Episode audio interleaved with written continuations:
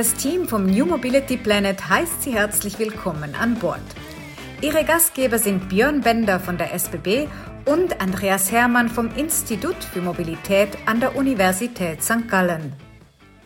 Herzlich willkommen zum New Mobility Planet. Mein Name ist Andreas Hermann und gemeinsam mit Björn Bender freue ich mich, heute einen ganz besonderen Gast begrüßen zu dürfen. Jörg Rüttelsberger ist Direktor des Bundesamtes für Straßen. Lieber Jörg, schön, dass du dabei bist. Vielen Dank für die Organisation und Einladung. Jörg, ähm, es gibt ja ganz viele Szenarien über den Verkehr der Zukunft. Manchmal kann man lesen, dass bis 2040 sich der Verkehr auf den Straßen sogar noch verdoppeln sollte. Äh, kannst du uns da mal eine, Einschätzung geben? Wie seht ihr die Entwicklung des, Verke äh, des Verkehrs in der Zukunft?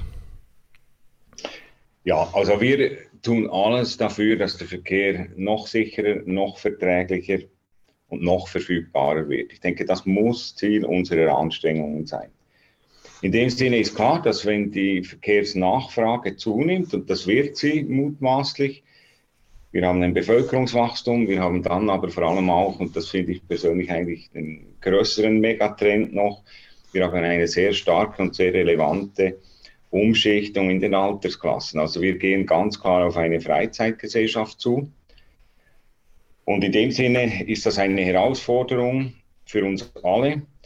Und logisch ist auch, dass wir einfach mit zusätzlichen Angeboten alleine, sprich mehr Straßenfläche oder auch mehr ÖV-Angebote alleine, das bringt es nicht. Sondern wir sind eben jetzt in einer etwas anspruchsvolleren Zeit, als es Kolumbus war. Und das Ei gibt es so nicht mehr. Das heißt, es ist das eine zu tun, das andere nicht zu lassen. Da bin ich persönlich überzeugt.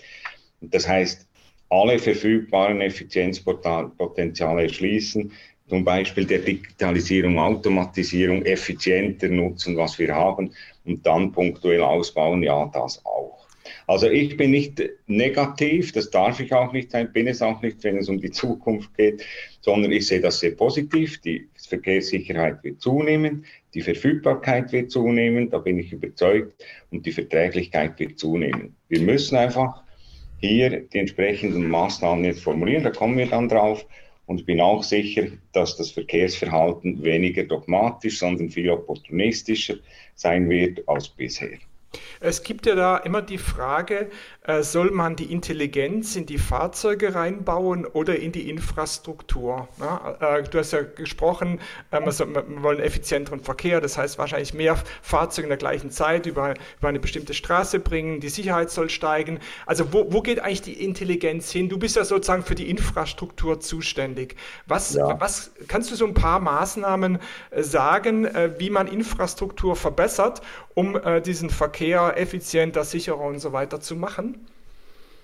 Ja, sehr gerne. Also sicher ist die Frage der Konnektivität zwischen Fahrzeugen, Fahrzeug, Fahrzeug und Infrastruktur, Fahrzeug und zum Beispiel Provider oder Fahrzeug und X, also irgendjemand, das ist ein großes Thema.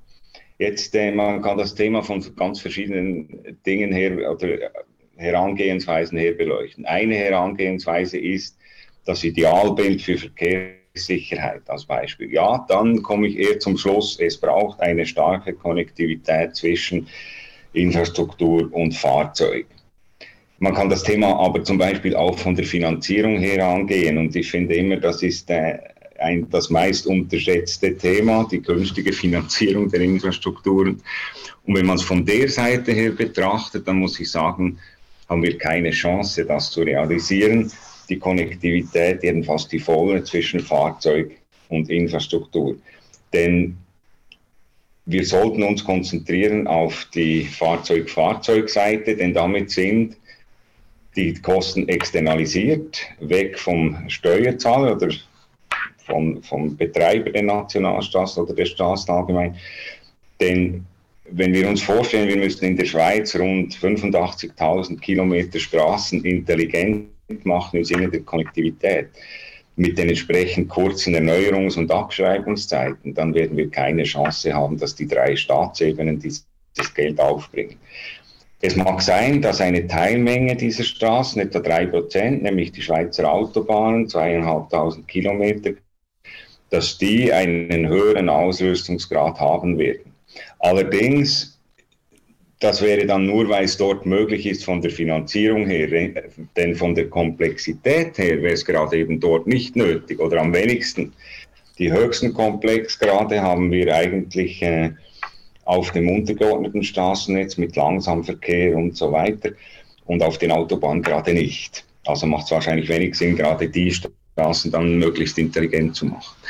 Viel Intelligenz haben wir heute schon und werden wir künftig brauchen für die passive Sicherheit. Ich denke an Tunnelsteuerung, Lüftungssteuerung, da ist sehr viel Sensorik und sehr viele Algorithmen drin, kostet auch heute schon sehr viel Geld, etwa ein Drittel unseres Unterhaltsbudgets geht heute schon in IT und Hardware. Und das ist äh, etwas, was wir auch nicht mehr ansteigen lassen. Also dort ist die Intelligenz gefragt, aber in der Konnektivität für Level 3, 4 oder sogar mal 5 Fahrzeuge sehe ich eher Car-to-Car und äh, vielleicht Car-to-Provider als eine Verkehrsmanagementzentrale, aber nicht äh, Car-to-Infrastructure. Das sehe ich weniger. Mhm. Jörg, jetzt bist du verantwortlich für das Bundesamt für Straßen und ich glaube, die allermeisten interpretieren damit erstmal die Verantwortung für, für Pkw oder PW, also Personenwagen, ähm, das klassische Auto. Und Straße hat ja viel, viel mehr Verantwortung. Ne? Das wird oft gar nicht äh, auf den ersten Blick gesehen, wenn man jetzt mal so ein bisschen auch an den öffentlichen Verkehr denkt, der auf der Straße stattfindet, wenn man an die Scooter denkt, die E-Bikes, äh, grundsätzlich das Velo. Und ähm, jetzt hatten wir durch Covid und, und durch andere Einflussfaktoren ja da auch sehr, sehr viel Bewegung ähm, in diesen anderen ähm, ja, Mobilitätsträgern, die die Straße nutzen, respektive nutzen müssen. Wie schaut ihr da drauf? Wie werdet ihr so diesen Gesamtanspruch Straße gerecht, der dann eben nicht nur auf das Auto ausgelegt ist? Ähm, und wie geht ihr beispielsweise mit so einem Velo-Boom um, der auf der einen Seite ja super, super schön ist für uns als Gesellschaft und auf der anderen Seite wahrscheinlich auch zu Herausforderungen bei euch führt? Ja, ja, also ich, ich denke, wir hatten kürzlich einfach das vielleicht vorweg einen Austausch, natürlich Skype auch mit äh, Elon Musk und seiner Truppe. Und äh, da ging es um Dekarbonisierung und Elektrifizierung, natürlich auch seines E-Trucks und was der alles dann an, an elektrischer Leistung entlang den Straßen saugen will, bis ein Megawatt pro Fahrzeug und so weiter. Äh, interessant war auch die ÖV-Frage im Staate Kalifornien zum Beispiel. Und dort hat der ÖV ein sehr viel schlechteres Image als hier. Hier ist der ÖV mit einem extrem guten Image versehen. Und wahrscheinlich ist der gemeinsame Nenner einfach die Elektrifizierung. Oder? Die Kalifornien kämpfen heute noch darum, jetzt den ÖV zu elektrifizieren auf der mittleren Strecke. Das ist hier einfach kein Thema mehr. Das wurde extrem früh gemacht.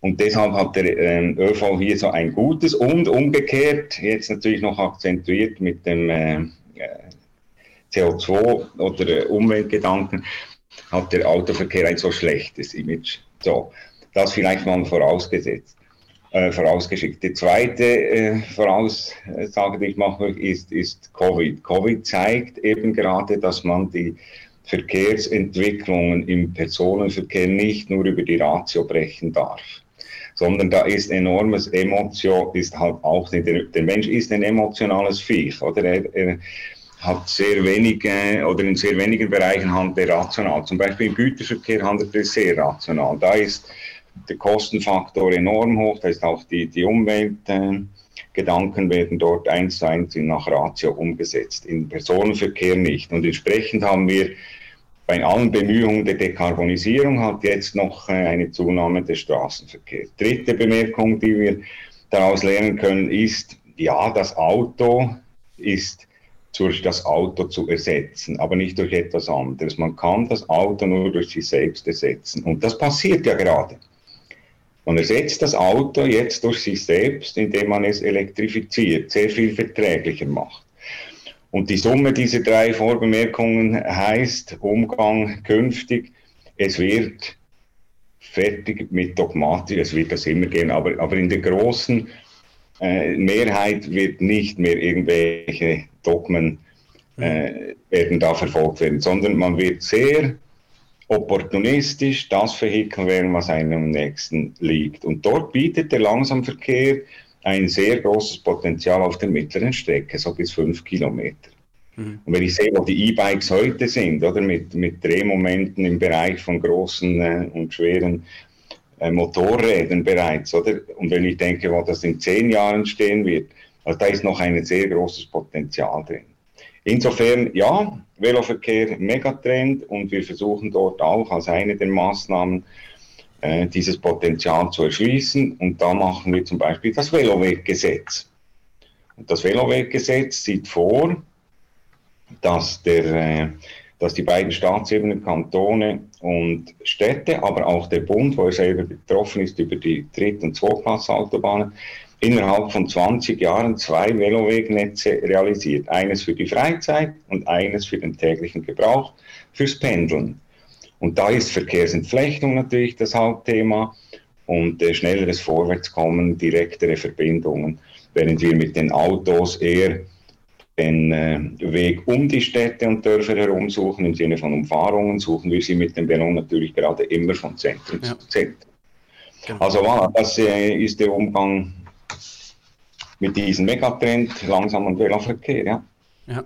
ja, was ich ja, was ich ja so schätze, Jörg, und wir haben darüber ja, oder wir sprechen darüber sehr oft an unterschiedlichen Stellen auch gemeinsam, ne, ist das, was du eben dogmatisch beschrieben hast, ne, dass wir eben wegkommen davon, dass es nicht mehr die Frage ist, äh, Straße oder Schiene, sondern Straße und Schiene, dass wir zu einem anderen Handeln kommen, auch als, ja, als aus einer Kundin- und Kundenperspektive, ne, gemäß unseren Bedürfnissen und ähm, ich fand das auch gut. Ne? Vor gar nicht allzu langer Zeit hat ja die, die UVEC Mobilitätskonferenz der Zukunft stattgefunden.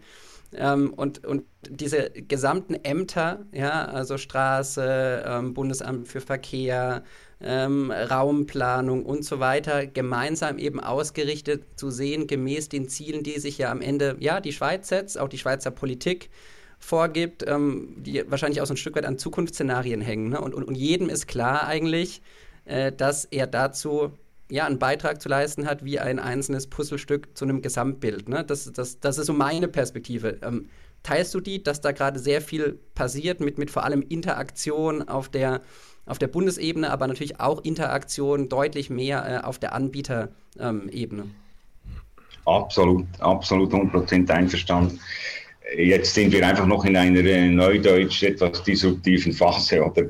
Also wir Fachleute sind dort angekommen, das würde ich jetzt voll unterschreiben. Viele Politikerinnen und Politiker sind dort auch angekommen, dass man äh, die Dogmen beiseite legt und die Potenziale erschließen will, die diese verschiedenen Transportmodi offerieren, nach Stärken einsetzen und nicht einfach zwingend nach irgendwelchen Vorgaben.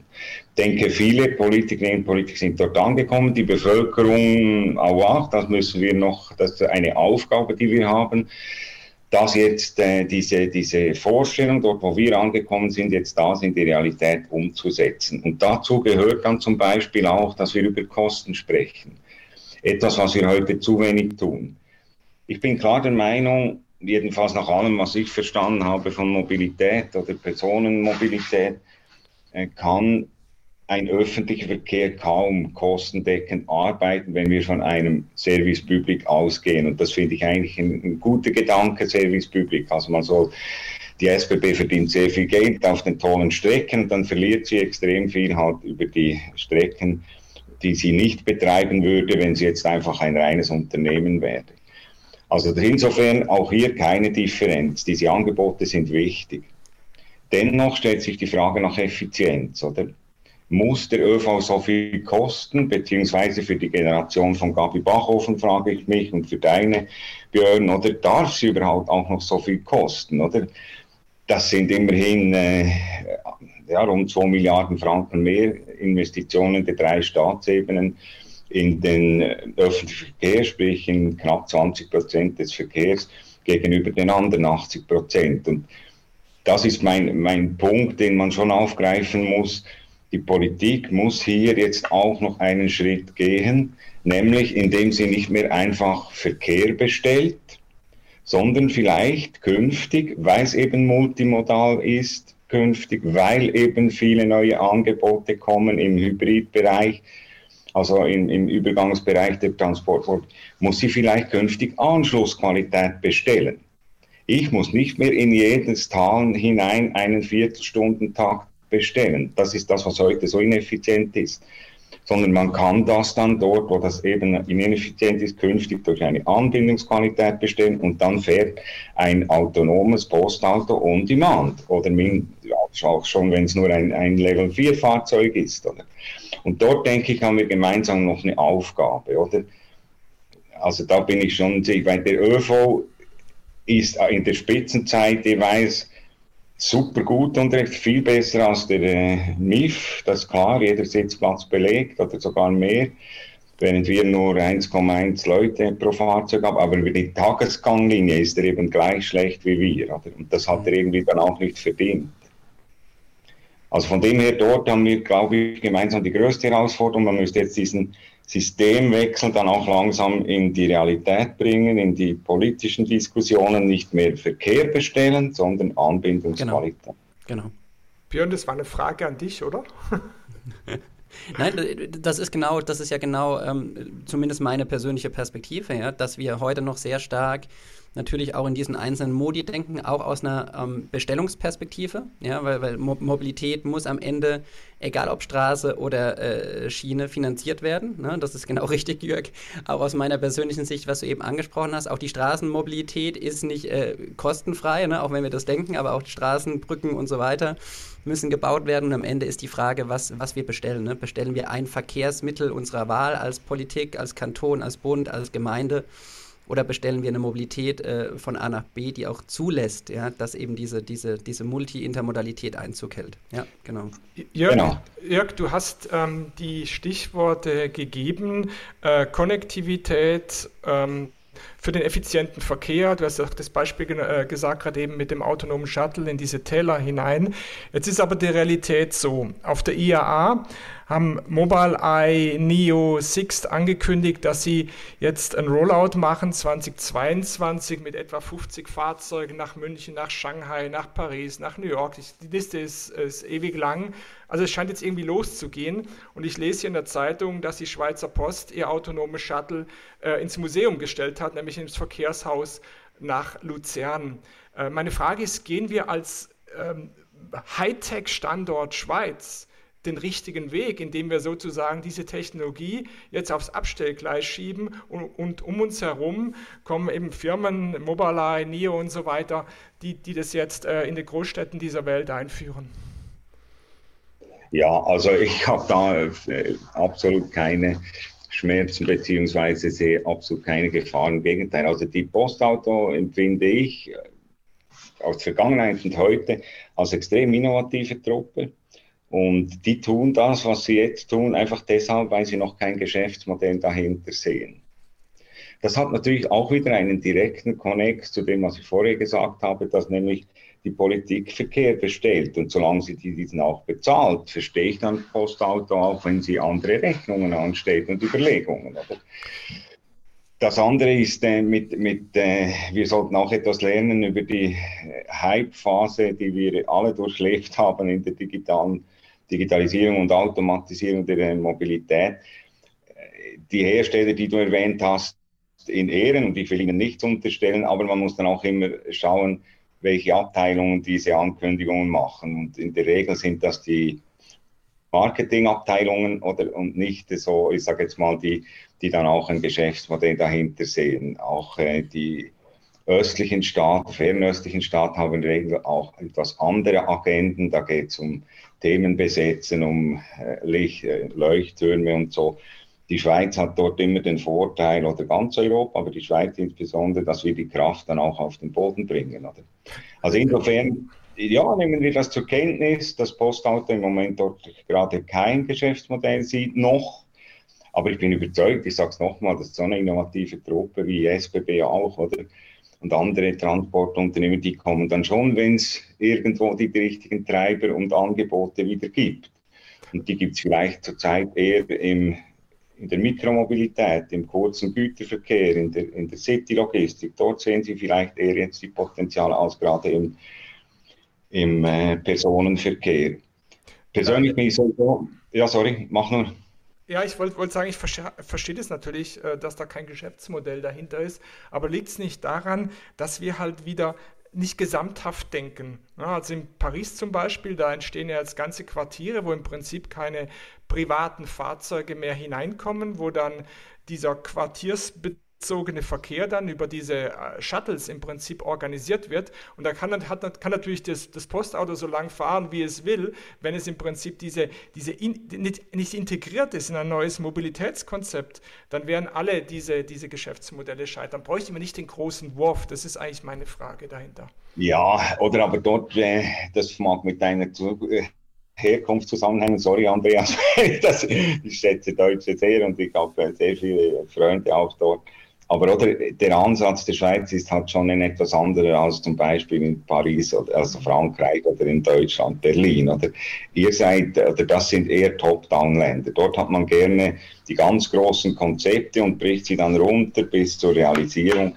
Hier in der Schweiz entsteht das eher bottom-up vom Kunden her. Und ich finde das erstens nachhaltiger und zweitens in der Regel auch schneller.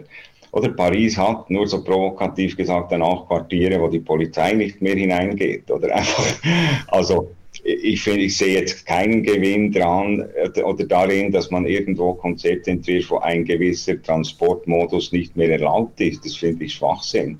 Macht keinen Sinn, sondern man soll ja gerade eben der Technologie jetzt zum Durchbruch verhelfen und Rahmenbedingungen so setzen, dass sich das bessere oder das effizienteste und das sicherste Vehikel nach Bedarf durchsetzt. Und das andere ist für mich dann eher so ein bisschen äh, eben top-down äh, nach irgendwelchen Vorstellungen. Interessanter Vergleich auch, oder wir, wir hören immer über Flächeneffizienz. Ich weiß nicht, was das ist. Kann eine Fläche effizient sein? Nein. Man kann sie nur effizient nutzen oder nicht. Vermutlich ist das gemeint. Aber ich hatte kürzlich ein äh, Gespräch mit äh, der äh, Geschäftsleitung und Verwaltungsrat der OLMA, weil dort machen wir im Osten von St. Gallen mit der OLMA zusammen eine Erweiterung des Geländes in Form einer, einer Nationalstraßenüberdeckung. Super Sache und die OLMA zahlt auch äh, ihren Teil dazu, das macht sie hervorragend. Und die Oma ist dann sehr stolz darauf, dass sie pro Jahr 700.000 Besucher hat. Das mögen wir ihm gönnen. Das ist eine super Sache. Auf einem relativ großen Gelände 700.000 Besucher. Wir haben dort eine Autobahn, gerade unter der Olma. Und auf diesem Straßenabschnitt, auf sehr viel weniger Fläche, haben wir 700.000 Kunden pro halbe Woche welche Fläche ist jetzt effizienter genutzt? Also ich sage einfach, oder man muss solche Überlegungen zeigen einfach, es ist nicht ganz so einfach und wir sollten wirklich vor allem jetzt diesen Technologieentwicklung, Digitalisierung, Dekarbonisierung, Automatisierung jetzt zum Durchbruch verhelfen und die Vehikel, die da entstehen werden noch und die Transportmodi, die entstehen werden, nach ihren Stärken einsetzen und nicht irgendwo Verkehr weiterhin bestellen, wie es jetzt Paris eben auch macht. Das macht keinen Sinn. Genau, ich glaube, der, der Komplexität stellen auch an, auch an der Stelle. Ne? Da sind wir, glaube ich, glaube ich, einer Meinung. Jörg, wir, bieten, äh, wir biegen leider schon äh, auf die Zielgerade ein und ja, wir enden meistens mit so einer ein bisschen persönlicheren Frage. Jetzt haben wir über dein Mobilitätsverhalten schon, schon zu Beginn ein bisschen was erfahren. Ähm, mich würde noch interessieren, du bist ja jetzt fast 25 Jahre ähm, für das Astrathetik, hast also sehr, sehr viel erlebt in ganz, ganz unterschiedlichen Rollen. Ähm, wenn, du, wenn du mal ein bisschen zurückblickst, so zwei Jahrzehnte, und schaust, wo wir heute sind, gibt es was, wo du sagst, das hatte ich jetzt eigentlich am, am meisten überrascht, äh, hättest du nie gedacht vor 20 Jahren, ähm, oder da lag dir vielleicht auch völlig falsch mit irgendeiner Einschätzung oder du auch persönlich. Was ist so vielleicht in den, in den 20 Jahren ähm, passiert, wo du heute sagst, wow, das hätte ich, das hätte ich eigentlich nie für möglich gehalten? ja, also sicher gehört der Veloboom dazu. Ich meine, Velofahren ist viel älter als Autofahren, oder? Velo kam relativ rasch mal nach Fuß, Schiff und Pferd, oder? Und äh, dass das ein solches Revival erlebt, das hätte ich schlicht äh, nicht erwartet. Das ist natürlich der Technologie geschuldet, aber dann wahrscheinlich eben auch diese Freizeitgesellschaft, oder? Und insofern ist, das ist, glaube ich, die, die Hauptüberraschung. Sehr, sehr viel hat sich geändert natürlich bei der Projektentwicklung. Also das dauert heute enorm lange, bis man dann etwas realisiert hat. Aber wirklich überrascht hat mich vor allem äh, das äh, Revival des, des Velos und des, die Potenziale des E-Bikes oder was dann Technologie schon entstanden ist. Und wenn man das extrapoliert in die nächsten schon nur zehn Jahre, was da noch kommen wird, auch das Cargo-Bike also war wirklich äh, enorm und das hätte ich so nicht erwartet, wirklich nicht. Mhm. Sehr positiv. Ja. Jörg, es war wie immer ein inspirierendes, spannendes Gespräch mit dir. Wir hatten ja schon öfters die Gelegenheit, miteinander über diese Zukunft äh, der Mobilität zu sprechen. Auch Björn war ja auch immer äh, dabei. Ähm, vielen Dank, dass du heute Zeit für uns hattest und äh, ja, lass uns gemeinsam diese Zukunft gestalten und ich freue mich schon auf weitere Interaktionen mit dir. Ich habe zu danken, ihr macht das super gut und äh, ich kann euch nur unterstützen und gratulieren. Vielen Dank. Danke, bis bald, Jörg. Ciao, ciao. Ciao. Ciao.